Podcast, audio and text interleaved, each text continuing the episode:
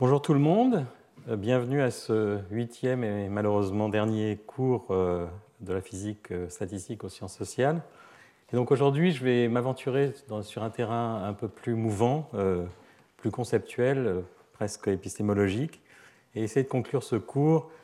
par un certain nombre de, de credos sur les directions qui me semblent intéressantes que la, recherche sur ces sujets suive dans les années à venir. Je vais vous parler d'incertitude radicale, de complexité et de stabilité marginale, et essayer de justement d'introduire euh, ces, sujets, qui sont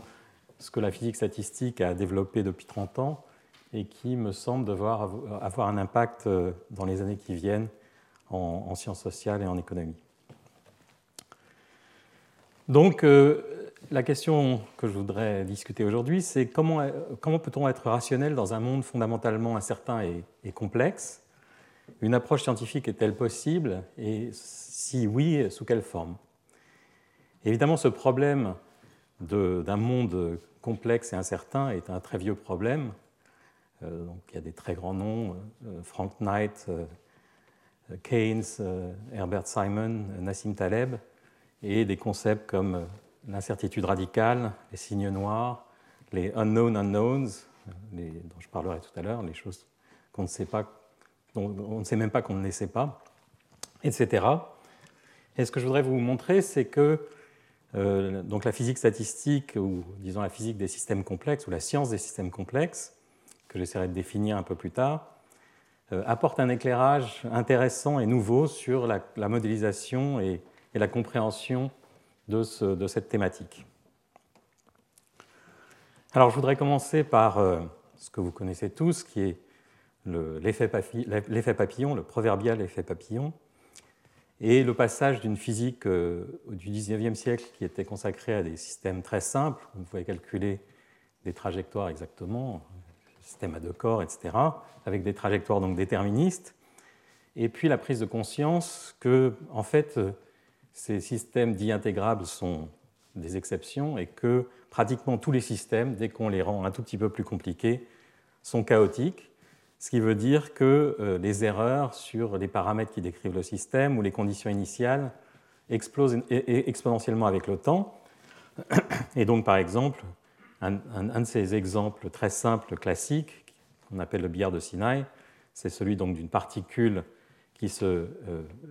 déplace sans friction à deux dimensions entre euh, un carré et un cercle inscrit à l'intérieur de ce carré avec des conditions limites euh, parfaitement réfléchissantes. Et donc dans ce système, la moindre erreur sur la condition initiale, donc au bout de quelques collisions avec le cercle central,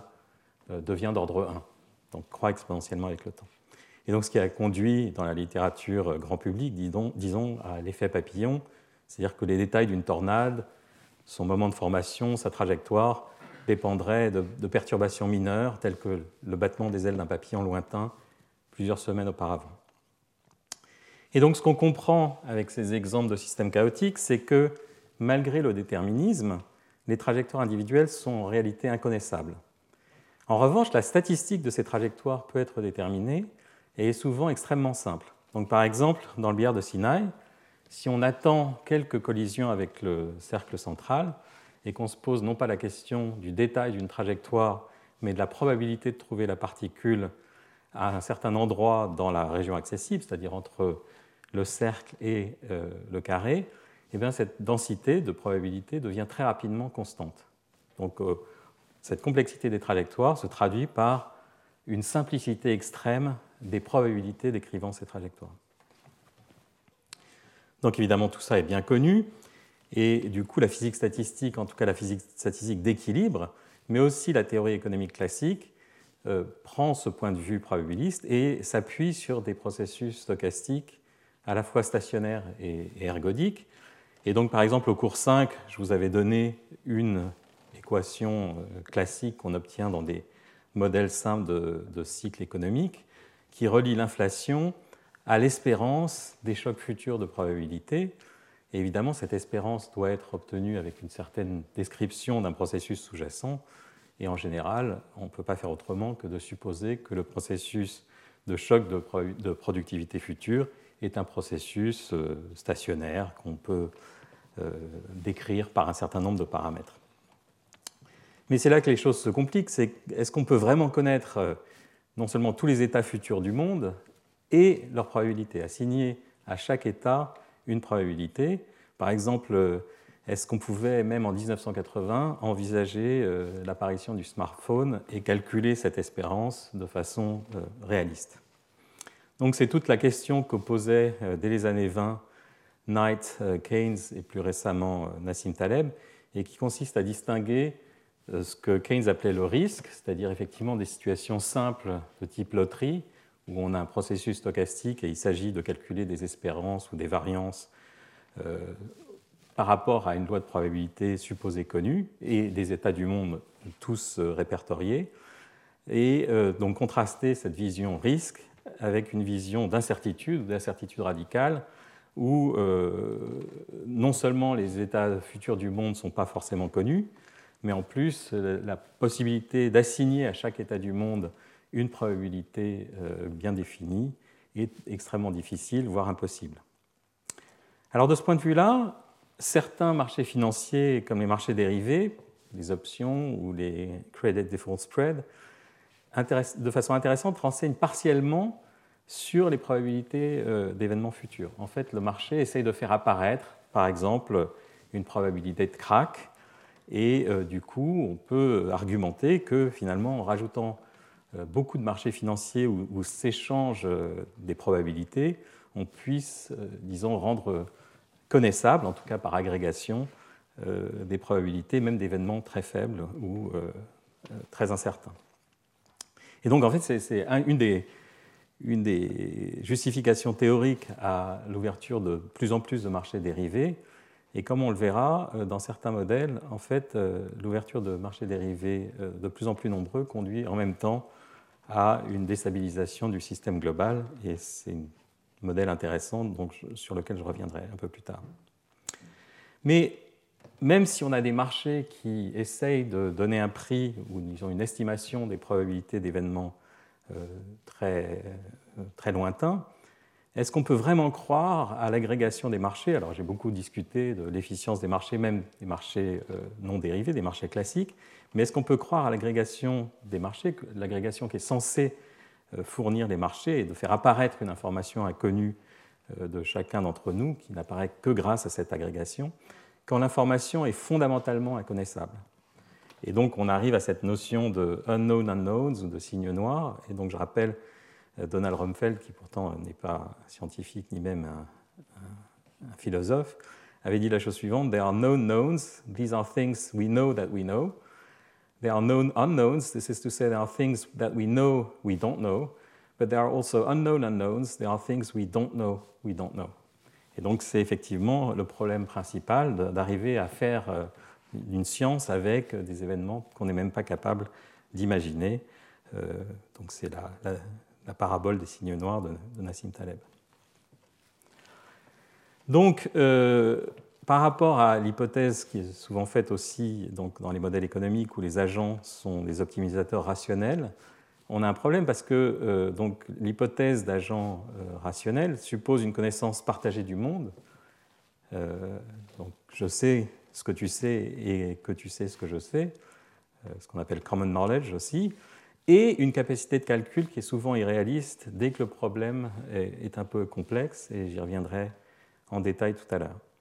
Donc, par exemple, euh, le jeu des échecs, là, on connaît tous les états du monde, mais les joueurs d'échecs sont confrontés à une telle complexité combinatoire que même les meilleurs d'entre eux, évidemment, maintenant n'arrivent plus à battre les ordinateurs parce qu'on n'arrive pas à calculer, disons, euh, toutes les histoires possibles.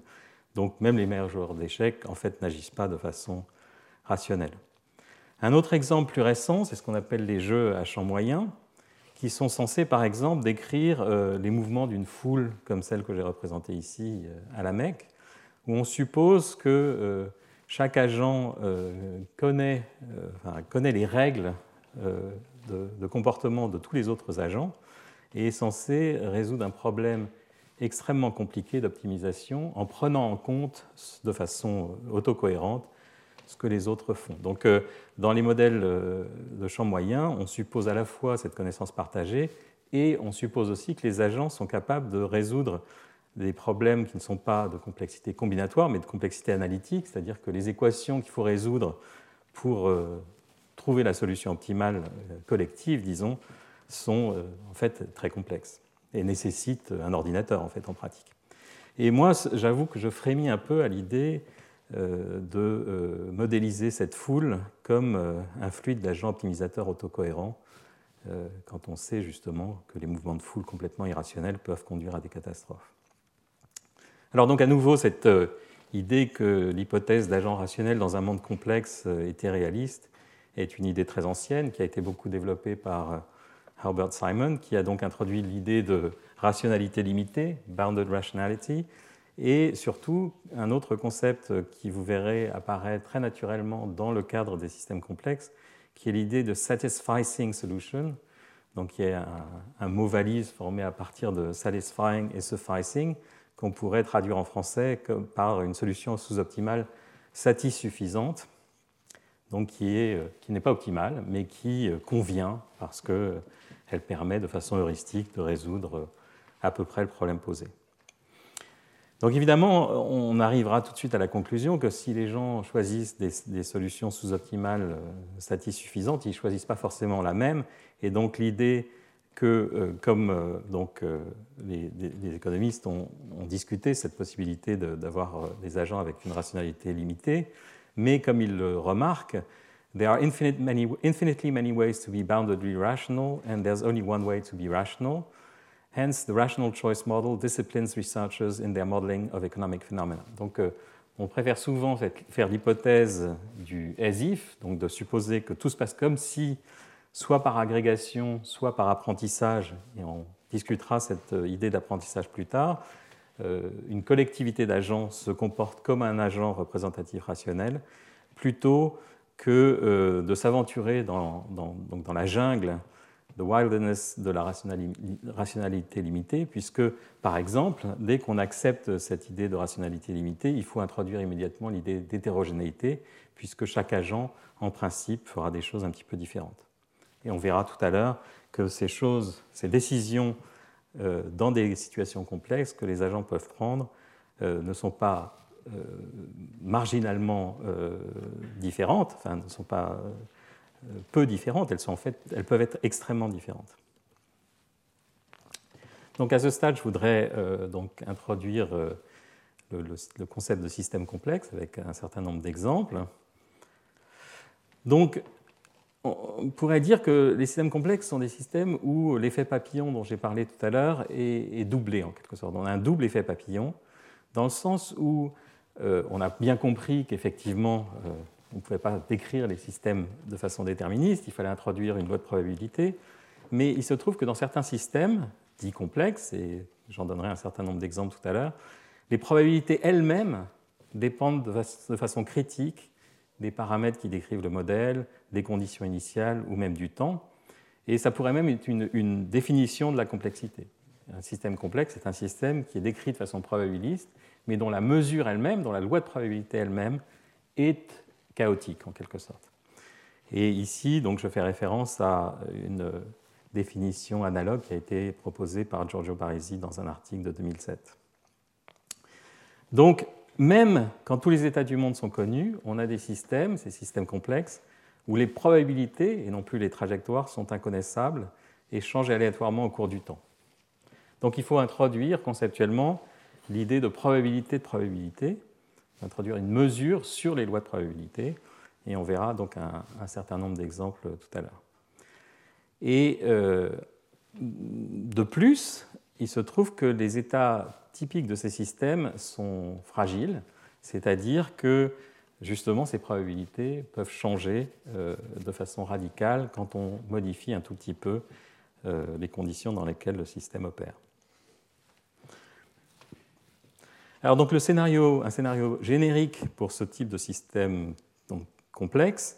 c'est que la dynamique qui devrait conduire à l'équilibre, qui peut être une dynamique réelle pour des systèmes physiques, mais qui peut être aussi une dynamique euh, algorithmique quand on essaye soit de simuler ces systèmes, soit de trouver des solutions optimales euh, grâce à des algorithmes. et Francesco Zamponi vous a donné un certain nombre d'exemples la semaine dernière. Le, scénario générique, c'est que le système, la dynamique, s'arrête sur des états donc, que je vais appeler marginalement stables. Et donc une représentation un peu schématique de ce qui se passe, c'est donc dans ce diagramme qui a été... Euh, euh, enfin, beaucoup de gens m'avaient proposé, mais j'ai extrait ce diagramme d'un article de revue sur le sujet de Marcus Muller et euh, Mathieu Viard. Donc, schématiquement, dans l'espace des paramètres, on a une région d'état stable et puis une région d'état instable. Et la dynamique, euh, partant d'un état instable, s'arrête à la frontière entre les états stables et les états instables. Et cette frontière a des propriétés très particulières. Elle a cette propriété de stabilité marginale sur laquelle je, je vais revenir dans une seconde. De même, si on part d'un état très stable, mais qu'on retire progressivement des contraintes, alors voilà par exemple un, exemple qui, euh, Maxwell avait déjà compris en, 1864. Euh, donc, vous voyez des barres articulées ici, euh, et donc ce système est instable dans le sens où si on appuie sur les deux points euh, extrêmes en haut et en bas, le système évidemment s'affaisse, et il suffit de rajouter une barre incompressible entre le point gauche et le point droit pour stabiliser le système. Donc, vous voyez, si on retire cette barre centrale, on, arrive à un état qui est euh, juste instable, marginalement stable. Donc l'état euh, de stabilité marginale, c'est un état de façon générale où si on regarde la matrice de stabilité dynamique, euh, de stabilité linéaire, le spectre des valeurs propres qui décrit cette, stabilité, donc le système est stable si toutes les valeurs propres sont positives, on a une espèce de courbure qui ramène le système à l'équilibre, eh bien, la stabilité marginale, c'est quand euh, le spectre de ces valeurs propres lambda touche zéro. Donc, il existe euh, des états qui sont juste à la limite entre stabilité et instabilité. Donc, on voit ici un exemple numérique euh, d'un spectre d'un système qui est marginalement stable, avec donc un spectre qui bave jusqu'à zéro et des états correspondants qui, se déforment très facilement. Alors évidemment, pas il faut un certain nombre de propriétés du système sous-jacent pour effectivement avoir cette propriété de, stabilité marginale. Dans beaucoup de systèmes, des systèmes simples, le système, euh, voilà, par exemple, si je laisse tomber cet objet sur la table, il s'arrête et puis euh, on est dans un état qui est complètement stable. Donc évidemment, tous les systèmes n'ont pas cette propriété de stabilité marginale, mais ce qui est intéressant justement, c'est qu'un très grand nombre de ces systèmes dits complexes euh, se retrouvent à la suite d'une dynamique naturelle dans un état fragile. Alors les exemples sont nombreux. Euh, j'ai parlé tout à l'heure de l'effet euh, papillon proverbial. Il y a un autre système proverbial proverbiable dans cette littérature qui, est le tas de sable. Donc le tas de sable, la matière granulaire de façon plus générale, est donc décrite par ce qu'on appelle une transition de, jamming, une, transition de blocage. Euh, et euh, quand on fait évoluer un, tas de sable, par exemple quand euh, on augmente la pente du tas de sable, eh bien, le tas de sable se déstabilise et reste toujours au voisinage de ce point où il est marginalement stable. Et donc on a toute cette phénoménologie intéressante de réorganisation interne à longue portée dans un tas de sable, ou d'avalanches euh, qui sont les conséquences de cette euh, criticalité en quelque sorte. En écologie, je vous ai parlé euh, de l'idée de, de May, du critère de May, et que donc dans un très grand nombre de modèles, on peut montrer justement que dynamiquement, le système sature la borne de May, c'est-à-dire que le, nombre d'espèces vivantes est tel qu'on est juste à ce point de stabilité marginale qui conduit à cette phénoménologie d'extinction de masse, de loi de distribution très large de nombre d'espèces qui disparaissent euh, lors d'un événement exogène. En économie, je vous ai parlé la semaine dernière euh, d'un modèle simple où on arrive à se convaincre que de façon naturelle, le système peut se trouver à saturer la condition que j'avais appelée de Hawkins-Simons, c'est-à-dire que justement, il se retrouve spontanément sur ce point critique où des crises de toute taille peuvent euh, survenir. En finance, il y a un certain nombre d'articles récents de Carl Holmes que vous avez entendu euh, au deuxième cours, euh, après, le séminaire après, après mon cours à la deuxième séance, et puis un article très intéressant de Matteo Marsili et collaborateurs, où on voit qu'effectivement, augmenter le nombre de marchés dérivés, dont je parlais tout à l'heure, conduit à une instabilité systémique. Et dans le modèle de Marsili et al., si le nombre de marchés dérivés euh, devient égal au nombre possible d'états du monde, autrement dit, si on complète les marchés, alors cette complétude des marchés s'accompagne nécessairement d'une instabilité systémique. Francesco Zamponi vous a parlé la semaine dernière de ces modèles euh, de satisfaction de contraintes. Et euh, dans ces modèles, génériquement, on a un diagramme de phase. Ici, euh, avec sur l'axe des Y, le nombre de contraintes qu'on impose au système. Sur l'axe des X, un paramètre supplémentaire. Je ne vais pas revenir sur la description de, ce perceptron généralisé. Mais donc, ce qu'on trouve, c'est qu'effectivement, il existe des régions entières où euh, les états du système sont, marginaux et donc possèdent cette propriété de, fragilité. Et puis, euh, donc de façon finalement assez proche de ces problèmes de satisfaction de contrainte, il y a toute la phénoménologie de ce qu'on appelle les verres de spin, dont je parlerai tout à l'heure, et qui conduisent aussi à cette euh, marginalité.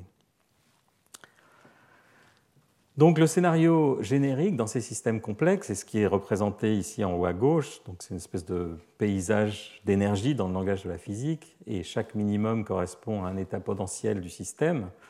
Euh, et bien ce qu'on trouve, c'est que euh,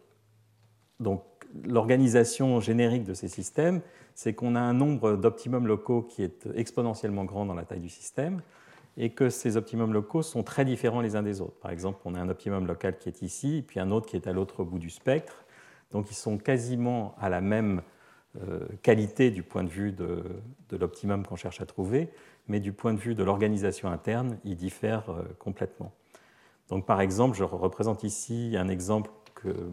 Jérôme Garnier-Brun, qui est ici, a calculé récemment. Donc dans un problème d'optimisation de portefeuille, donc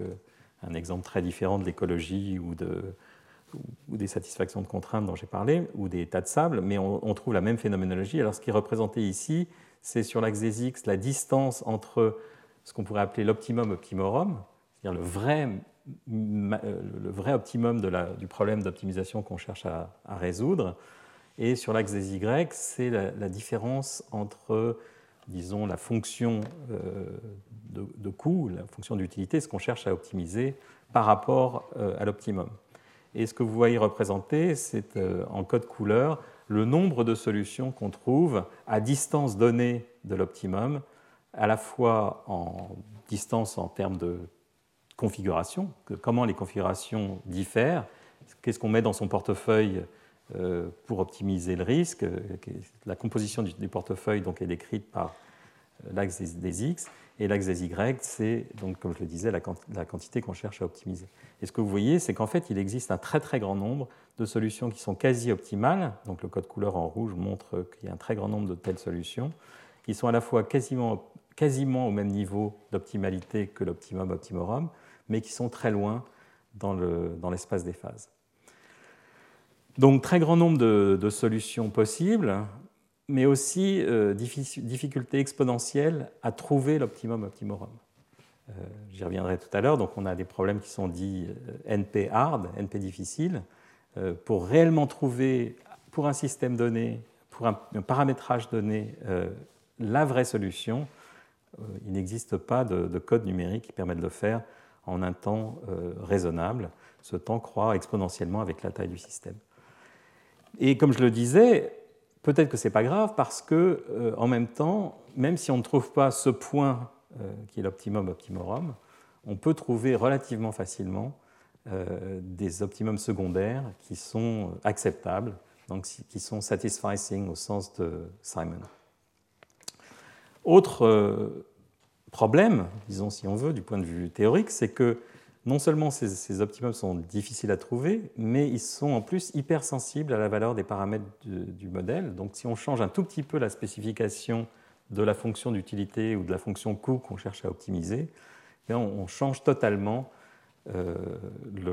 la nature de l'optimum trouvé. Donc par exemple, à nouveau sur ce diagramme, on comprend intuitivement ce qui se passe. Pour un choix de paramètres, cette surface est telle qu'elle est dessinée ici, et pour un choix extrêmement peu différent, il suffit d'une toute petite variation pour que l'optimum optimorum qui était par exemple ici, qui était vraiment le, point le plus bas si on cherche à minimiser l'énergie en physique, se retrouve euh, ailleurs. Ailleurs, on avait un optimum secondaire qui est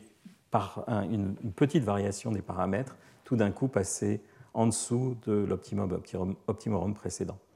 Donc vous voyez que l'idée de trouver l'optimum dans ces cas-là a peu de sens, puisque non seulement il est difficile à trouver, mais qu'en plus, cet optimum optimorum euh, n'a aucune euh, robustesse par rapport à la spécification du problème.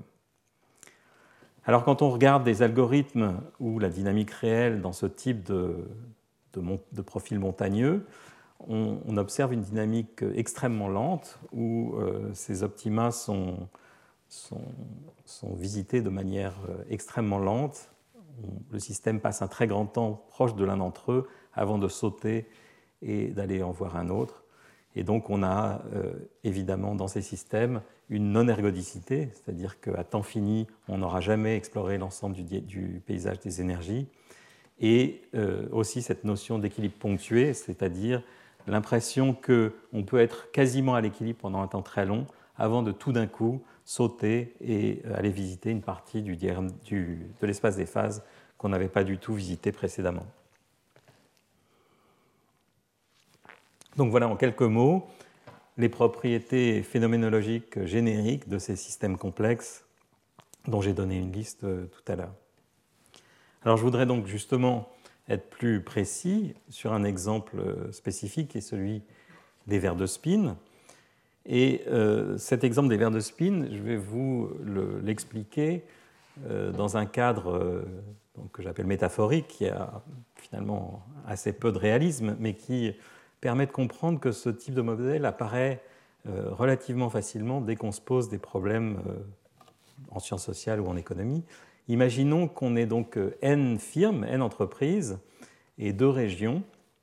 A et B, et que donc euh, ces firmes sont euh, soit en symbiose, c'est-à-dire qu'elles profitent d'être dans la même région, ou en concurrence, et donc que cette concurrence leur est euh, plutôt défavorable si, elles se trouvent être dans la même région. Donc ces firmes peuvent s'établir soit dans la région A, auquel cas on assignera à la firme I une variable que je vais appeler S tout à l'heure, qui est l'analogue d'un spin en physique, qui vaut plus 1. C'est simplement une commodité mathématique soit dans la région B, et à ce moment-là, la firme aura un indice S égale moins 1. Et puisque donc, euh, la localisation de ces firmes euh, est censée augmenter ou diminuer leur, leur, productivité, on va supposer que la production totale, Y, est une production de base, Y0, plus une contribution qui provient de l'interaction entre ces firmes. Et donc, somme sur I et J de JJ, SISJ, c'est simplement une retranscription mathématique de ce que j'ai essayé d'expliquer, c'est-à-dire que si deux firmes sont au même endroit, c'est-à-dire que les deux S sont de même signe, alors euh, si les J correspondants sont positifs, la production augmente, et si les J correspondants sont négatifs, la production diminue. Vice-versa, si euh, les deux signes sont, opposés, c'est-à-dire si les deux firmes sont dans deux régions différentes, alors euh, l'effet est inversé, c'est-à-dire que si les firmes sont en symbiose, elles ne sont pas mises au même endroit et donc on est dans une configuration défavorable. Alors évidemment, vous voyez, c'est un modèle très artificiel, mais qui permet simplement de voir que ce type de problème apparaît relativement naturellement. Et quand les JJ sont aléatoires, c'est-à-dire que aléatoirement, paire par paire, les JJ sont choisis de manière indépendante, alors on a ce qu'on appelle le modèle de Sherrington-Kirkpatrick en physique, donc qui est un modèle de champ moyen de, systèmes magnétiques qui sont appelés des, des de spin, où justement les spins, les, les spins physiques, interagissent de façon aléatoire les uns avec les autres. Et donc on introduit dans ce système ce qu'on appelle de la frustration, c'est-à-dire que euh, deux spins euh, l'un près de l'autre peuvent interagir de façon, euh, disons, positive, et si le troisième spin interagit de façon conflictuelle avec les deux précédents, on peut se retrouver dans une situation où il est impossible de satisfaire tout le monde à la fois. Et c'est donc ce qui introduit cette euh, notion de frustration dans le langage du physicien. Alors que se passe-t-il dans ce système? Ben, Il se passe exactement ce que j'ai décrit de façon générique, c'est-à-dire que l'optimisation de cette fonction de production par rapport aux variables SI, qui serait donc ce qu'un planificateur social bienveillant qui essaye de faire en sorte que ces entreprises se mettent au bon endroit pour le bien commun, euh, eh bien, l'optimisation de ce Y par rapport à la répartition spatiale de ces firmes est un problème NP difficile et les meilleurs algorithmes connus pour trouver la solution, c'est-à-dire l'optimum optimorum, qui est donc la répartition de ces firmes entre, entre, les, deux, euh, euh, entre les deux régions, nécessite un temps exponentiellement grand dans la taille du système pour trouver donc là en insistant sur le là, la configuration optimale, l'optimum optimorum. Donc, euh, le planificateur social bienveillant ne peut pas la trouver. Dès que n est un peu grand, c'est juste impossible. Donc, ce qu'il va faire, si on essaye de, décrire de manière dynamique ce qui va se passer, c'est que euh, le planificateur va tâtonner, va essayer des solutions euh, et puis choisir celle qu'il obtient au bout d'un temps fini de calcul et donc, euh, son algorithme, comme je l'ai dit tout à l'heure, va se piéger dans un optimum local, va se piéger dans, une de ces, un, minimum ou dans un maximum secondaire. Mais finalement, c'est peut-être pas très grave parce que euh, cet optimum est satissuffisant. Et puis, donc, la notion de chaos dont j'ai parlé, c'est que, euh, en plus de cette difficulté algorithmique, ou finalement de façon parallèle à cette euh, complication algorithmique, puisque c'est justement un peu l'effet dual l'un de l'autre, la complexité de l'espace des phases, la complexité de ce paysage d'énergie dans lequel il faut optimiser, conduit aussi à cette propriété de, de chaos. Donc, quand bien même on pourrait trouver des SI optimaux, des SI qui optimisent cette fonction de production, donc la répartition spatiale des villes à nouveau, eh bien, ce qu'on peut montrer, c'est que dans ce modèle, une modification même mineure de ces JIJ, donc de ces quantités qui décrivent la manière dont les firmes interagissent les unes avec les autres, donc si on modifie les JIJ d'une quantité d'ordre n puissance moins 1 sixième, où n est la taille du système, le nombre total de firmes, alors, comme je le disais tout à l'heure, l'optimum optimorum qu'on a trouvé pour une configuration des JIJ devient sous-optimum, un euh, sous-optimal pour, euh, pour la configuration des JJ extrêmement proches. Donc c'est ce qu'on appelle dans ce langage euh, des systèmes complexes le chaos, qui est donc qui n'est pas un chaos au sens des systèmes dynamiques et de l'effet papillon dont j'ai parlé au début, mais qui est un chaos au sens des probabilités, puisque justement la probabilité de trouver le système si on est à basse température, donc si on cherche vraiment l'optimum optimorum, est localisé autour de l'optimum optimorum et va complètement modifier, être totalement modifié dès qu'on change un petit peu la spécification du problème. Alors, je vous avais parlé de ce problème de chaos, euh, d'optimisation chaotique euh, dans le problème du, polymère dirigé, ce que j'avais appelé le polymère dirigé au cours 4, où on a donc euh, la recherche d'un chemin qui passe de manière optimale parmi un certain nombre d'impuretés en physique ou de, de récompense euh, dans un langage plus d'optimisation. Et à nouveau, si on change un tout petit peu la répartition de ces, obstacles ou de ces points d'attraction, on change totalement le chemin optimal emprunté par, euh, par la marche euh, optimisée. Donc non seulement le problème est difficile au sens de cette complexité algorithmique et de la croissance exponentielle du temps de calcul en fonction de la taille du problème, mais il doit être parfaitement spécifié pour avoir un sens. Si on a une toute petite incertitude sur les JIJ, par exemple, l'optimum qu'on trouverait si on était capable de euh, résoudre le système ne serait pas du tout le même. Donc toute rationalité dans ce monde est de facto limitée, euh, puisqu'on n'est pas capable de résoudre le problème et on n'est même pas capable de savoir ce que les autres vont choisir comme solution sous-optimale pour résoudre le même problème, puisqu'il toute petite différence dans leur appréciation de la façon dont le problème est posé, c'est-à-dire dans le choix de ces JJ, va les conduire à un choix totalement différent. Et puis finalement, donc, euh, dans, ce, dans ce problème d'ISK, donc de, de verre de spin en champ moyen,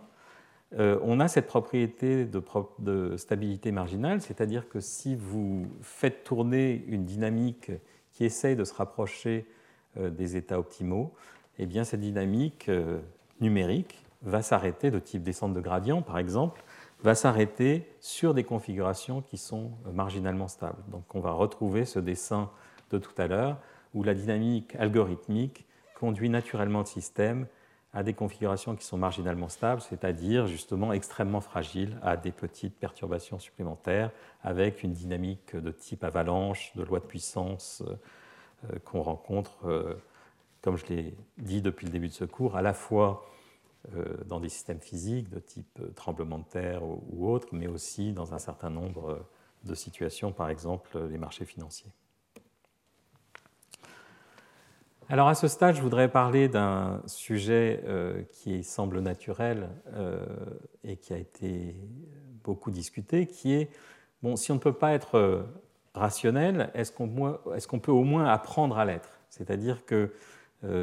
la rationalité effective pourrait apparaître soit par agrégation d'agents qui ne le sont pas parfaitement, soit parce que les agents eux-mêmes, qui, ont une rationalité limitée, euh, en rejouant plusieurs fois le même jeu ou en étant plusieurs fois dans la même situation, apprennent de façon heuristique euh, à se comporter comme s'ils étaient euh, rationnels. Et donc ici, je cite une phrase de, introduction, de l'introduction d'un article de revue très bien fait que je vous conseille de Evans, et Honka Poya, non finlandais, en 2013 où ils disent In standard macroeconomic models, rational expectations can emerge in the long run, provided the agent's environment remains stationary for a sufficiently long period. Donc c'est vraiment, euh, en particulier après un article célèbre de Marseille et Sargent, une voie possible pour réconcilier l'idée d'agent rationnel avec euh, euh, ben, la constatation que de facto la, rationalité est difficile c'est justement cette idée d'apprentissage qui convergerait à temps long vers euh, une rationalité effective. Donc c'est ce que j'ai écrit ici. Est-ce que l'apprentissage peut être une réponse à cette rationalité limitée? Et effectivement, dans l'article de Marseille, Sargent et d'autres par la suite, on montre que sous certaines hypothèses restrictives, en particulier,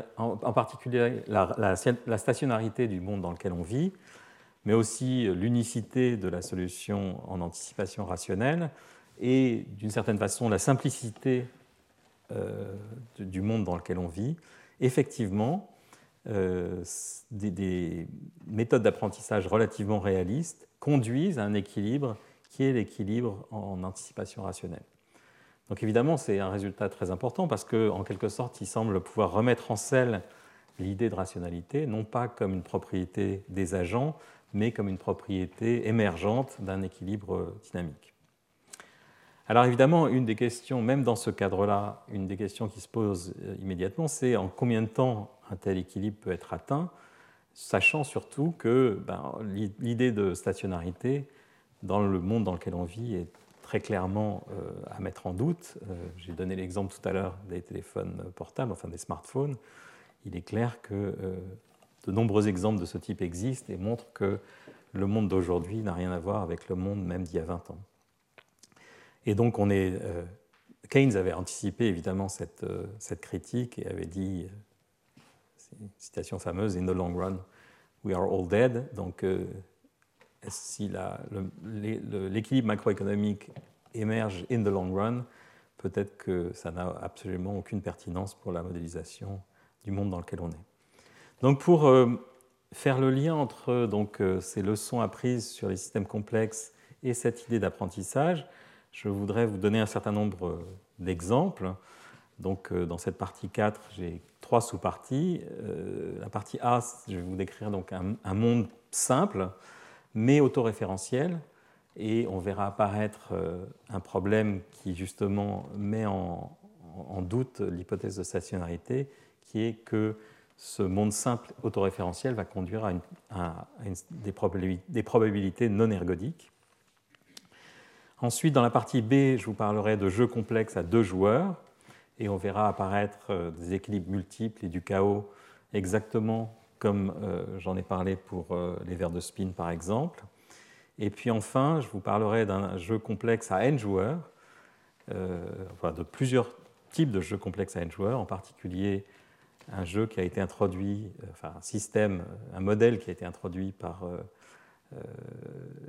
les, physiciens à la suite d'une proposition précédente d'un économiste qui s'appelle le jeu de la, minorité. Et puis je parlerai aussi d'un jeu qu'on étudie en ce moment avec Jérôme Garnier-Brun et Michael, que j'appelle le jeu SK. Donc, euh, la première chose que je vais vous présenter, c'est un modèle qu'on a regardé avec euh, Roger Farmer, qui est donc un économiste, euh, récemment, où on imagine un monde où chaque agent I essaye d'apprendre la probabilité d'un événement binaire. Donc, dans ce monde, on a, disons, deux possibilités. Une réalisation favorable à l'économie, par exemple, si on veut se placer dans un contexte d'économie, et, euh, et, un événement défavorable. Et donc ces événements se produisent les uns après les autres. Il n'y a que deux types d'événements, l'événement plus et l'événement moins. Et donc euh, cet événement se produit avec une probabilité euh, que j'ai appelée P ici, P majuscule. Et évidemment, la probabilité de l'événement moins est égale à 1 moins P plus. Donc on a un seul objet qui est, qui est ce P,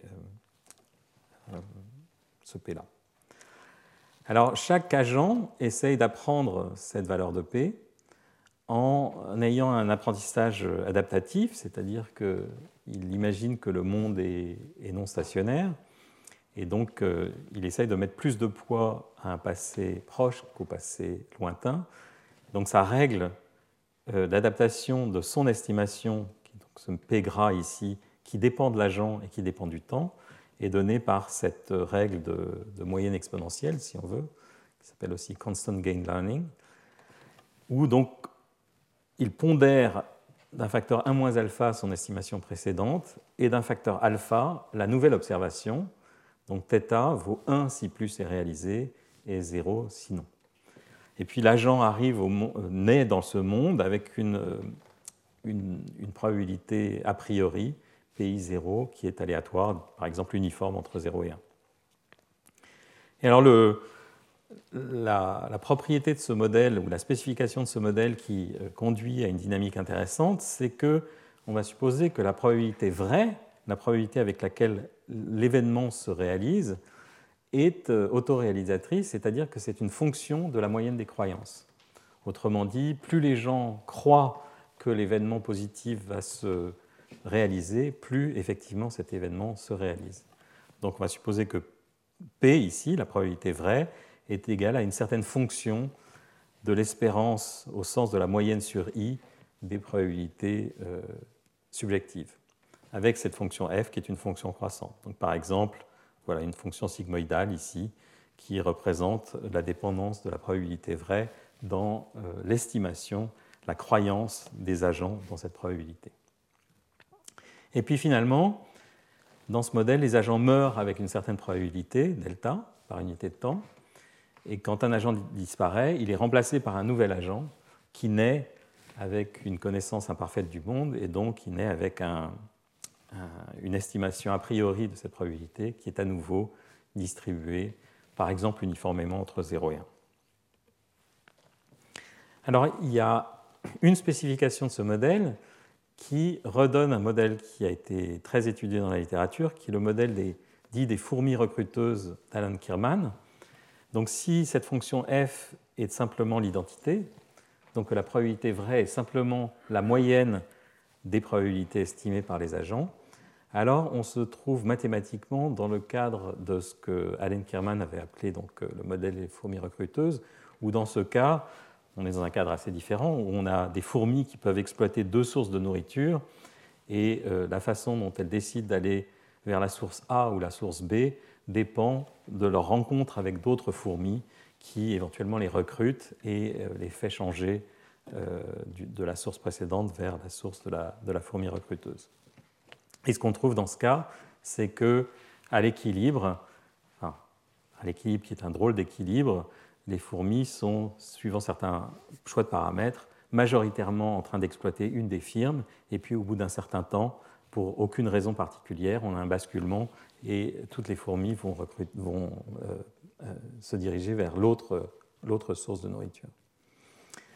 Et alors donc l'analogue dans ce problème ici, c'est que dans la spécification où f de x est égal à x, la probabilité vraie ne converge vers rien à temps long, elle reste distribuée, et donc il faut introduire une probabilité de la probabilité. P est une probabilité, mais qui ne converge pas, et euh, sa distribution, elle, converge vers un objet stationnaire qui est une loi bêta, avec un paramètre, donc p puissance kappa-1, 1 moins p puissance kappa-1. Donc c'est une loi bêta qui peut être soit, si kappa est inférieur à 1, euh, avoir une forme en U, avec une probabilité qui se pique en 0 ou en 1, soit si kappa est supérieur à 1, une, forme euh, en U inversée, ce qui fait que c'est au contraire la probabilité 1,5 qui devient la plus probable. Mais ce qui est intéressant, c'est que donc dans la limite où kappa tend vers 0, donc euh, dans la limite où les agents vivent longtemps, si vous voulez,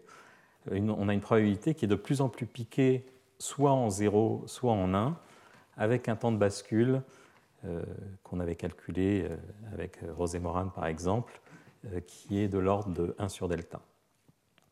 Et donc on a un modèle qui est euh, intéressant où on a euh, donc une, probabilité qui ne tend vers rien, qui continue à évoluer même à temps long. Donc on a une espèce de quasi-non-ergodicité, puisque pendant très très longtemps, on a l'impression que les agents s'accordent à penser que l'événement favorable est très probable, et puis tout d'un coup, euh, ces agents s'accordent pour dire qu'au contraire, il est très défavorable. Donc on a une espèce de basculement spontané entre une phase d'optimisme et une phase de pessimisme. On peut rajouter un marché financier qui permet aux agents d'échanger et euh, je ne vais pas du tout en parler, mais on trouve une dynamique intéressante qui fait que dans cette population d'agents qui sont en désaccord permanent, euh, tout le monde, il y a une petite variation en plus euh, autour de la probabilité moyenne qui leur permet d'échanger les uns avec les autres, d'acheter et de vendre, parce qu'ils ne sont pas d'accord sur la, probabilité à donner à l'événement futur. Et ce désaccord conduit à l'apparition d'inégalités fortes et de, lois de type Pareto dans le modèle. Alors le cas f de x égale x est quand même très particulier. Si on a un cas plus générique, où par exemple la fonction est sigmoïdale, comme ici, alors on a trois points fixes a priori, dont un euh, qui est instable, donc deux points fixes stables, un point fixe qu'on pourrait qualifier donc de pessimiste et un point fixe euh, optimiste, où la probabilité est soit proche de 0, soit proche de 1. Et euh, ce qui va se passer dans ce modèle, c'est qu'au lieu d'avoir un temps de bascule entre optimisme et pessimisme qui est de l'ordre de 1 sur delta, donc de l'ordre de la durée de vie des agents, ici c'est très différent. Ce qu'on trouve, c'est que le temps de bascule dépend exponentiellement des paramètres. Alors l'analogie physique, c'est que, et qu'on peut rendre précise dans ce modèle, c'est qu'on a une particule dans un potentiel à double, à double puits, et que donc cette particule se retrouve coincée au fond d'une vallée, et pour pouvoir aller visiter l'autre vallée, il faut qu'elle franchisse ce qu'on appelle une barrière d'énergie. Alors tout ça est très imagé, mais on, peut le rendre précis mathématiquement. Et ce qu'on trouve, c'est que euh, bah, en fonction des paramètres qui décrivent cette fonction f de x, on peut donner une valeur à la hauteur de la barrière delta, et le temps de bascule est exponentiellement grand dans le rapport de delta à alpha carré, alpha étant ce paramètre avec lequel on, euh, prend en compte le passé récent, la dernière information. Donc si alpha est faible, si les agents sont à longue mémoire, vous voyez que le temps de bascule est exponentiellement grand. Et non seulement il est exponentiellement grand, mais exactement comme les trajectoires d'un système dynamique dont j'ai parlé tout au début sont inconnaissables parce que la moindre erreur sur les conditions initiales ou sur la spécification du modèle conduit à une explosion exponentielle de l'erreur sur la position de la particule plus tard. Ici, la moindre erreur sur euh, la connaissance de cette fonction f de x ou sur la connaissance de alpha conduit à un temps qui peut être euh, des ordres de grandeur euh, différents, même en ordre de grandeur. Donc si on, prend ce modèle comme une espèce de modèle très très stylisé d'opinion et de, marché financier, on pourrait interpréter le basculement entre optimisme et pessimisme comme un crack. Et donc ce que vous voyez, c'est que si le modèle sous-jacent est de cette nature, eh bien la probabilité d'un crack, qui est grosso modo 1 sur ce temps de basculement, est inconnaissable pour la même raison que les trajectoires d'un système dynamique chaotique sont inconnaissables. Donc euh, il est totalement illusoire d'imaginer que le marché financier puisse, par miracle, donner une, valeur euh, correcte à cette probabilité de crack. Donc, euh, comme j'essayais de l'expliquer tout à l'heure, l'argument selon lequel les marchés dérivés permettent de compléter en quelque sorte notre connaissance du monde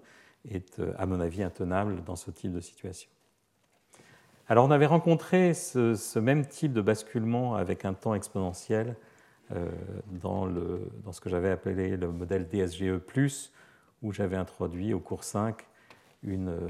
rétroaction entre les agents, un effet de diffusion de la confiance euh, d'un agent à l'autre, si vous vous en souvenez.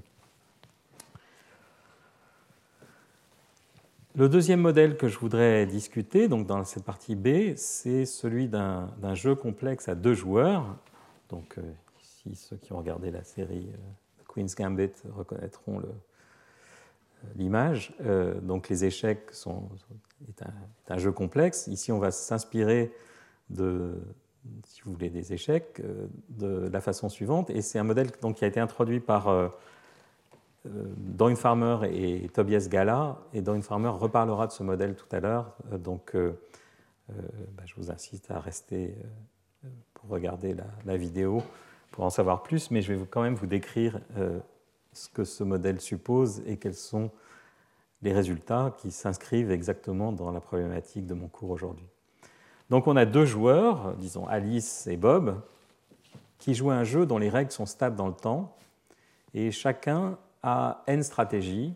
euh, qu'il peut choisir. Donc euh, i égale 1 à n pour, pour Alice et j égale 1 à n pour Bob. Et à chaque fois que ces joueurs jouent, donc jouent de façon simultanée, ils affichent leur choix, i ou j, et, ils sont rétribués suivant euh, deux matrices de gains, PIJ-A et PJI-B, ce qui veut dire que si A joue I et B joue J, a gagne pi A IJ et B joue, gagne pi B JI. Et puis on, va imaginer un jeu générique, c'est-à-dire que pour ne pas faire de choix particulier, on va supposer que dans l'ensemble des règles du jeu, on, fait un choix aléatoire. Donc ces pi sont par exemple des variables gaussiennes avec des valeurs moyennes nulles, une variance égale à 1. Et la chose importante, c'est la covariance entre le gain la corrélation entre le gain de l'agent A et de l'agent B dans une situation donnée. Donc ces gains sont aléatoires, mais on va donner un aspect un peu systématique à la corrélation entre ces gains qu'on va décrire par un paramètre que j'appelle ici, ou que les auteurs appellent gamma. Donc par exemple, si gamma est positif, ça veut dire que euh, en moyenne, euh, quand A gagne, B gagne aussi, et donc on s'attend à une certaine forme de coopération alors que si gamma est négatif, voire égal à moins 1, euh, on a un jeu euh, à somme nulle. Si gamma est égal à moins 1, on a un jeu à somme nulle, puisque à chaque fois que A gagne une certaine quantité, B perd la même quantité. Donc on a un paramètre qui permet justement d'interpoler entre des gains, euh, des, jeux coopératifs et des jeux très compétitifs, voire à, somme nulle. Donc Alice et Bob jouent des stratégies aléatoirement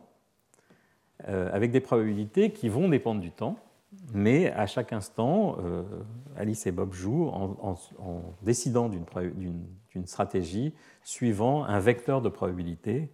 P1A, P2A, PNA pour Alice et P1B, P2B, PNB pour Bob. Alors comment ces probabilités vont-elles évoluer? Eh bien, Alice et Bob estiment la performance des stratégies en moyennant leurs gains sur un nombre de jeux qu'on va, va, imaginer très grand entre T-1 et T. Donc, euh, au moment où Alice et Bob réestiment euh, leurs gains et leurs probabilités, entre ces deux moments, ils ont joué un très grand nombre de fois, ce qui permet de d'écrire des équations euh, simplifiées pour l'évolution de ces quantités. Donc, par exemple, euh, la quantité R, qui est le reward de l'agent A de Alice pour, par rapport à sa stratégie I, euh, évolue dans le temps suivant exactement le même type de règle dont j'ai parlé tout à l'heure, donc avec 1 moins alpha fois son estimation au temps précédent, plus alpha fois la moyenne de ce qu'elle a gagné entre t, et, entre t moins 1 et t. Et donc cette moyenne, c'est la probabilité que l'agent B ait joué la stratégie J fois cette matrice de gain. De façon symétrique pour B, bien sûr, et puis, une fois que ces euh, gains estimés ont été euh, mis à jour, les probabilités le sont aussi. Et donc, la probabilité que, que Alice joue la stratégie I est proportionnelle à l'exponentielle de bêta fois son gain estimé R. Et donc, on retrouve ici euh, ces, probabilités, ce modèle logit ou cette théorie du choix dont j'avais parlé précédemment, avec un, paramètre bêta. Donc si bêta est très grand, ça veut dire que cette probabilité va être concentrée sur la stratégie dont le gain estimé est maximum. Et si bêta égale 0, au contraire, euh, Alice et Bob choisissent leur stratégie de manière complètement aléatoire. Voilà, donc le modèle est complètement spécifié. Et la question qu'on se pose, c'est donc pour répondre à la question euh, dont je parlais au début de cette partie 4, euh, in the long run, vers quoi évolue-t-on? Alors on suppose évidemment que le jeu est complexe mais qu'il est stable, c'est-à-dire que ces, matrices de gains euh, n'évoluent pas dans le temps, ce qui est déjà une simplification extrême puisque en pratique, même cette matrice de gains pourrait évoluer. Mais ce qu'on trouve et qui est à mon avis remarquable, et donc à nouveau Don Farmer en parlera tout à l'heure, c'est un diagramme de phase dans l'espace euh, gamma donc, qui décrit la coopérativité des jeux et alpha qui décrit donc cette mémoire des agents du passé euh, pour estimer leurs gains. Un diagramme de phase très riche avec euh, une région du diagramme de phase où le jeu converge vers l'équilibre de Nash, ou presque vers l'équilibre de Nash. Dorian en parlera tout à l'heure et euh, au contraire deux régions plus intéressantes en quelque sorte, une région chaotique où euh, même à temps long le système ne converge vers rien, et puis un système où on a convergence vers des points fixes, mais ces points fixes sont en nombre exponentiellement grand, c'est-à-dire qu'à nouveau, quand le jeu démarre, on est incapable de savoir vers quel point fixe on va converger.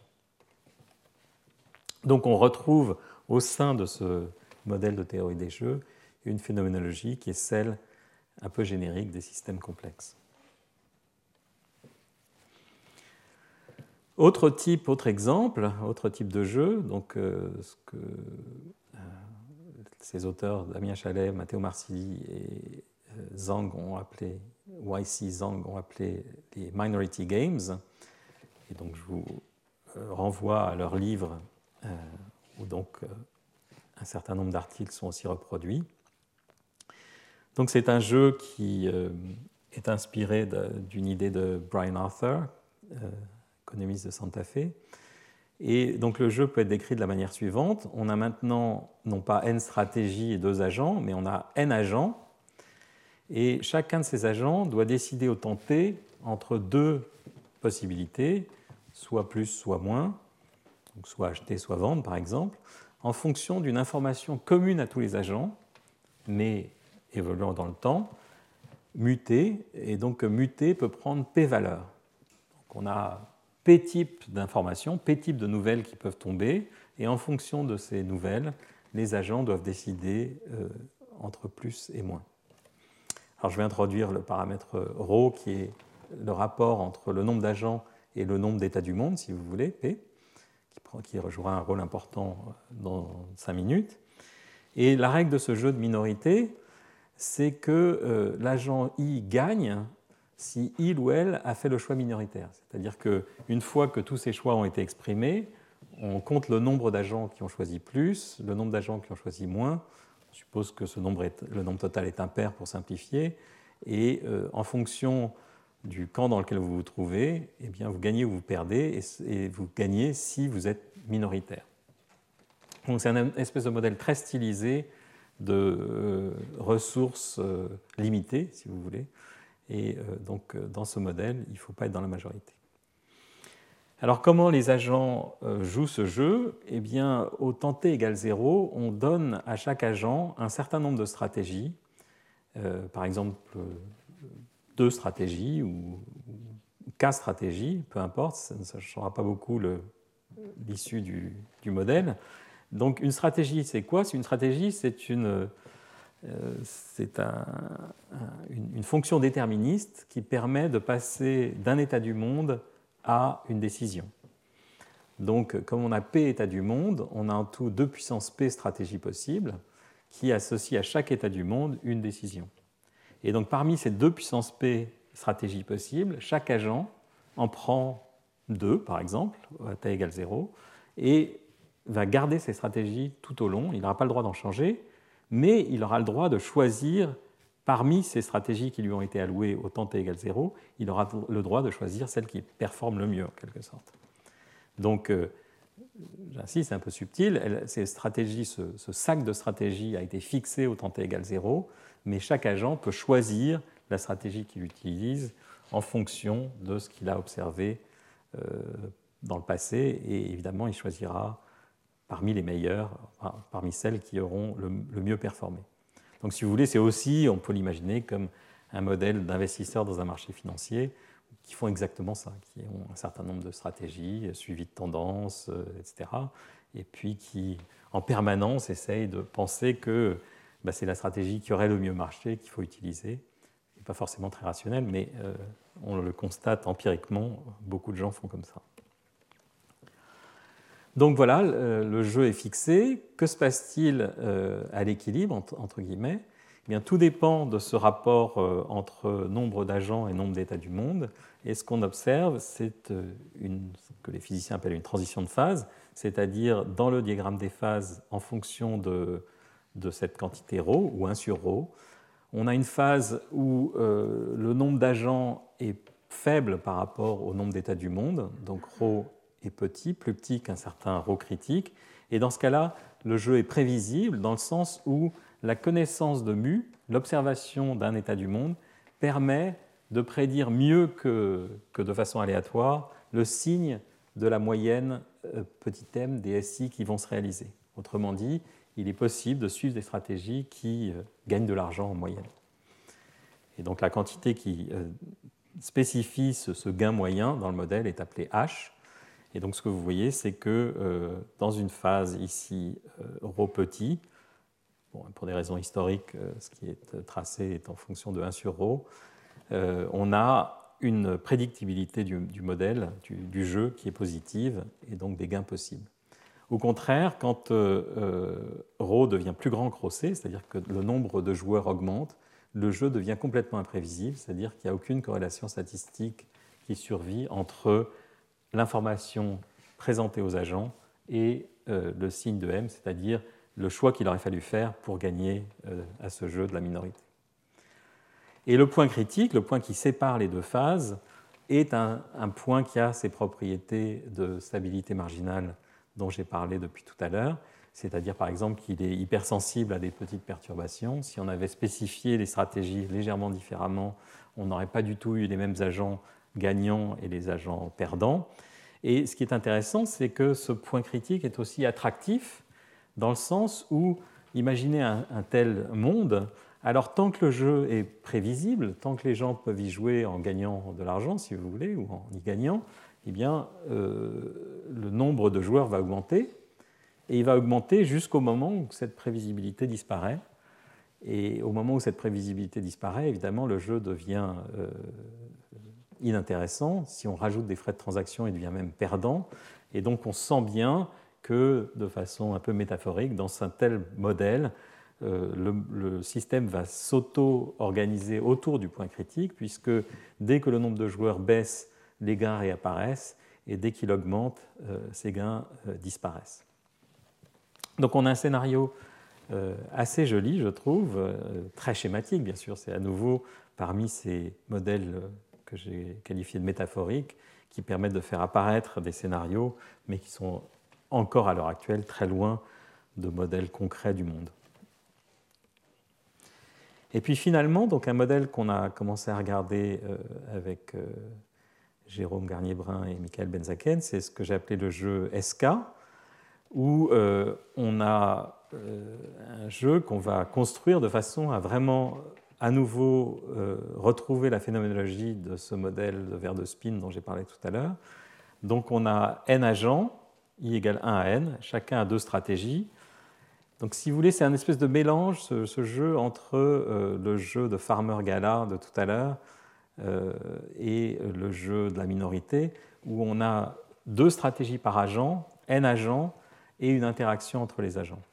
Et cette euh, interaction se fait via un terme de type vers de spin, c'est-à-dire que le gain de l'agent i quand les autres jouent SJ est donné par un terme de ce type SI, somme sur J des JJ, SJ. Donc on a une matrice d'influence JJ qui est non symétrique et qui décrit à nouveau des effets de coopération et de compétition. Donc vous voyez, c'est un espèce de mélange très stylisé, de modèle très stylisé où on a des agents qui sont soit en coopération, soit en compétition, euh, qui jouent les uns avec les autres, entre guillemets, et euh, qui doivent apprendre comment jouer optimalement dans un tel univers euh, compliqué mais qui est intrinsèquement stationnaire. À nouveau, les JJ ne vont, dans ce modèle, en tout cas dans un premier temps, ne, varient pas. Euh, les évolutions de la probabilité de jouer une stratégie plutôt qu'une autre, donc de jouer S égale plus plutôt que S égale moins, est donnée par euh, les équations que j'avais euh, écrites ici, donc des équations où on joue un très grand nombre de fois avant de réestimer les, gains et les probabilités. Ce sont d'ailleurs des équations que je n'ai pas nommées, mais qui s'appellent dans la littérature des équations de Sato-Crutchfield. Et alors il se trouve que euh, les équilibres de ces équations de Sato-Crutchfield sont donnés par euh, des équations autocohérentes qui relient les moyennes euh, de SI. Donc MI, si, vous voulez, c'est quelque chose qui est relié à la probabilité de jouer euh, plus pour l'agent i, qui vaut 1 plus mi sur 2, et la probabilité de jouer moins vaut 1 moins mi sur 2. Donc on a à nouveau des probabilités qui sont euh, différentes selon chaque agent, les mi sont différents, et les, les équations qui fixent ces mi dans l'état stationnaire euh, sont les équations que j'ai écrites ici, mi égale tangente hyperbolique de bêta somme sur j de j, j, mj. Et il se trouve que ce sont des équations très connues dans le, dans le domaine de la physique, qui sont appelées les équations de champ moyen naïf. Et on sait que ces équations de champ moyen naïf ont un nombre exponentiellement grand de solutions. Et donc on retombe exactement sur la phénoménologie des vers de spin dans ce cadre de jeu. Donc si bêta est inférieur à bêta c, je vous rappelle ce que c'est que bêta. Bêta, c'est euh, le paramètre qui euh, sélectionne de façon très intense entre les différentes stratégies s'il est grand et ne sélectionne pratiquement rien s'il est petit. Les agents jouent aléatoirement. Alors, dans le cas où bêta est inférieur à bêta c, donc où les gens euh, font un peu n'importe quoi, la seule solution triviale, c'est mi égale 0, donc tout le monde joue de façon complètement aléatoire, plus ou moins. Aucune structure n'apparaît dans, cette société fictive. Alors que si bêta est supérieur à bêta c, eh bien, on a un nombre de solutions qui est euh, exponentiel en n, avec un, préfacteur du n qui dépend potentiellement de bêta. Et euh, donc ces solutions régissent la probabilité 1 plus mi sur 2 que chaque agent joue euh, si égale plus et 1 moins mi sur 2 que chaque agent joue si égale moins. Donc vous voyez un monde qui se structure, mais qui se structure dans un équilibre euh, qui est localement stable, mais qui est imprévisible parce que euh, le nombre possible d'équilibres d'une telle société est exponentiellement grand, et en plus, les solutions sont marginalement stables, c'est-à-dire qu'elles sont chaotiques par rapport au choix détaillé des JJ. Si vous ne savez pas exactement l'influence que les autres ont sur vous, eh bien, euh, c'est très difficile de savoir dans quel état euh, la société dans son ensemble, si on veut y penser comme un espèce de modèle très stylisé, une espèce de modèle très stylisé de,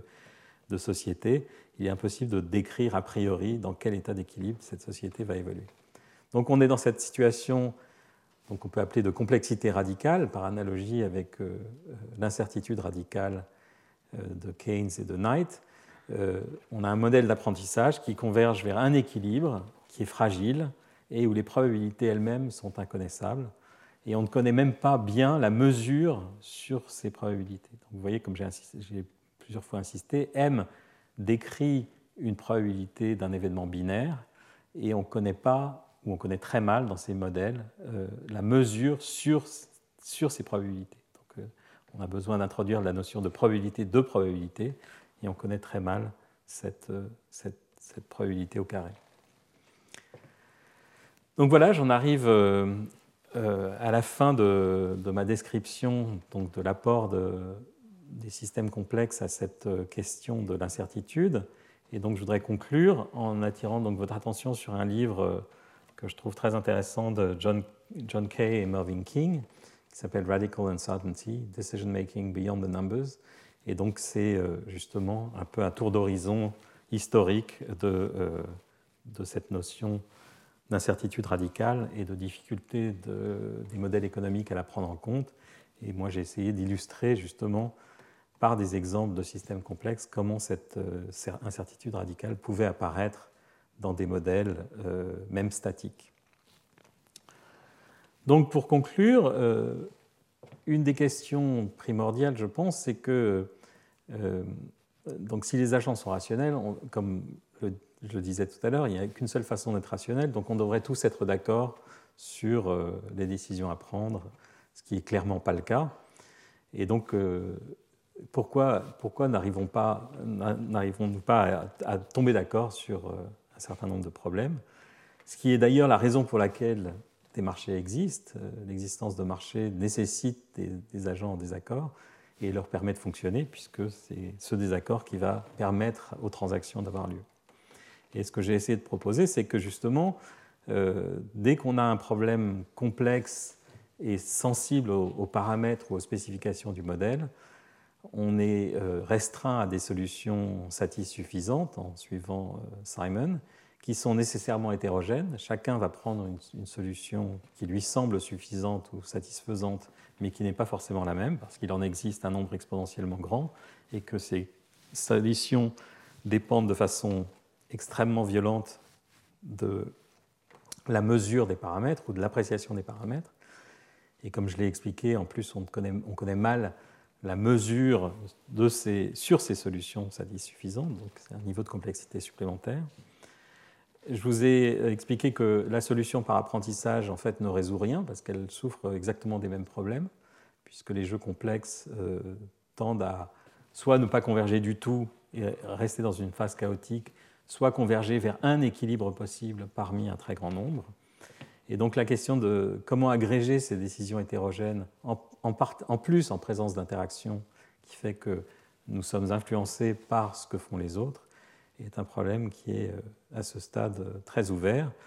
Et c'est un problème donc, auquel essayent de répondre les modèles d'agents, agent-based models. Mais en fait, euh, dès qu'on a un système suffisamment complexe, on a ces équilibres multiples, on a cette dynamique lente dont j'ai parlé tout à l'heure, et les modèles d'agents, même s'ils si, permettent de, de, jeter une lumière sur ces problèmes, sont confrontés en fait aux mêmes difficultés. C'est-à-dire que dans un modèle d'agent, on n'est pas sûr de converger vers un équilibre. On ne sait pas très bien, quand on a plusieurs équilibres, lequel le système va choisir et lequel est pertinent pour décrire euh, le monde qu'on cherche à décrire. Alors, les solutions optimales sont souvent fragiles, ça, ça me semble être une des leçons vraiment importantes et intéressantes de la physique des systèmes complexes. Euh, donc cette notion de stabilité marginale. J'en ai parlé à plusieurs reprises au, long de ce cours. Vous vous souvenez peut-être du problème du restaurant, où euh, le restaurateur avait euh, une incitation claire à augmenter son prix jusqu'à un moment où cette solution disparaît et conduit en quelque sorte à un effondrement de son chiffre d'affaires. Euh, on a vu au cours précédent le modèle de Leontief de chaînes d'approvisionnement qui deviennent marginalement stables au moment où justement elle se raréfie, ou si on essaye d'optimiser ces chaînes d'approvisionnement en, minimisant le nombre de contreparties, le système se retrouve dans un état instable. Les équilibres écologiques sont aussi marginalement stables. Euh, l'endettement en excès conduit à un système qui, euh, qui, devient instable. C'est l'idée de, de, Minsky et qui plusieurs auteurs ont suggéré que c'était à l'origine de la crise de 2008 il y a toute une littérature qui, justement, autour de ces jeux de la minorité, de la minorité suggère que toute la phénoménologie dont j'ai parlé au premier cours pendant, euh, sur, les, sur les marchés financiers, leurs anomalies diverses et variées, sont reliées au fait que les marchés financiers sont marginalement stables, dans le sens du jeu de la minorité peut-être, c'est-à-dire que des marchés euh, avec moins d'agents seraient profitables, avec plus d'agents ne le sont pas, et juste au point critique, euh, ils se mettent à avoir ces propriétés d'états multiples et d'avalanches et, de tremblements de terre, de tout ce que j'ai essayé de décrire euh, dans l'ensemble de ce cours. Et puis il y a le vaste monde des constraint, satisfaction problems, donc ces problèmes à satisfaction de contraintes. Et euh, même si pour le moment les applications directes en, sciences sociales ou en économie sont euh, peu nombreuses et pas très claires, euh, j'ai l'impression que effectivement ce sont des modèles tellement génériques qui décrivent la réalité de, notre monde quotidien où effectivement nous sommes, soumis à des, contraintes multiples, je pense que effectivement ces modèles ont un, avenir intéressant dans la modélisation des systèmes euh, socio-économiques. Et puis en, conclusion, donc, euh, c'est un transparent de conclusion qui est peut-être là où en quelque sorte je me mouille le plus, c'est que faire. Donc malgré les mises en garde de, Keynes et, d'autres, l'économie et la finance théorique a choisi depuis 70 ans, disons, le choix de la modélisation en termes de risque plutôt qu'en termes d'incertitude radicale. Et on peut l'expliquer de plusieurs façons. D'une part parce que l'outil probabiliste est performant et, euh, les outils pour euh, euh, manipuler des systèmes complexes le sont beaucoup moins, sont relativement récents, voire encore euh, très balbutiants. Donc évidemment, on cherche toujours euh, là où il y a de la lumière. Euh, mais aussi parce que cette idée de complexité radicale ou d'incertitude radicale rend un certain nombre d'économistes ou, de, scientifiques très inconfortables parce qu'on a un sentiment d'impuissance. On se dit, mais alors si on ne peut rien dire, finalement, à quoi ça sert de faire de la science? Euh, L'économie théorique, dans, une telle situation, perd euh, son aspect normatif et prescriptif, et donc c'est un, réel problème. Ça demande une, repensée, une refonte totale de ce pourquoi on imagine que la science économique ou la science sociale pourrait être utile. Et effectivement, je, pense que beaucoup de gens sont réticents à l'idée de franchir ce pas parce qu'on est obligé d'abandonner tout un tas de méthodes auxquelles on est habitué et euh, qui sont confortables, euh, les processus stochastiques, euh, le, calcul, le calcul probabiliste, etc., devient, disons, d'utilisation douteuse. Alors il me semble que, évidemment, ça ne veut pas dire qu'il faut jeter le bébé avec l'eau du bain et qu'on ne peut rien faire du tout. Il me semble que c'est important de prendre conscience que, effectivement, même dans des modèles simples, cette euh, situation d'incertitude radicale apparaît spontanément. Et euh, pour, en quelque sorte, contrer cette incertitude radicale, on peut faire plusieurs choses. Privilégier les scénarios possibles plutôt que des prédictions quantitatives sur des modèles précis mais qui ne veulent pas forcément dire grand-chose. Lister ce qui peut se passer dans un monde complexe même si on n'a même pas les probabilités associées à ces, événements, euh, me semble extrêmement intéressant et important. Euh, réduire euh, les angles morts et donc adopter ce que Keynes disait It is better to be roughly right than precisely wrong. me semble absolument à nouveau très moderne et très essentiel. Il faut essayer d'identifier les mécanismes à l'œuvre, en particulier les boucles de rétroaction déstabilisatrices et les instabilités systémiques, même si à nouveau on n'a pas de modèle très quantitatif, simplement pouvoir euh, envisager euh, l'existence de signes noirs euh, qui en fait n'en sont pas, qui sont simplement une limitation de notre imagination plutôt qu'une vraie impossibilité, disons, philosophique d'envisager certains scénarios. Il me semble possible de faire beaucoup d'efforts et beaucoup de progrès de ce point de vue-là pour effectivement, dans des systèmes comme les marchés financiers, identifier ces mécanismes de déstabilisation. Il me semble important de remplacer l'obsession de l'optimisation au profit de la résilience. J'ai essayé d'expliquer que dans un certain nombre de cas, l'optimisation conduit nécessairement à des, points d'instabilité. Et donc, au lieu de chercher simplement à optimiser une fonction d'utilité, il faut certainement essayer d'intégrer le fait que cette optimisation elle-même peut conduire à des instabilités et donc ne doit pas être suivie jusqu'au bout. Et puis finalement, imaginer des observables qui permettent de détecter des signaux précurseurs qui anticipent les effets collectifs. Et je voudrais terminer là-dessus. Euh,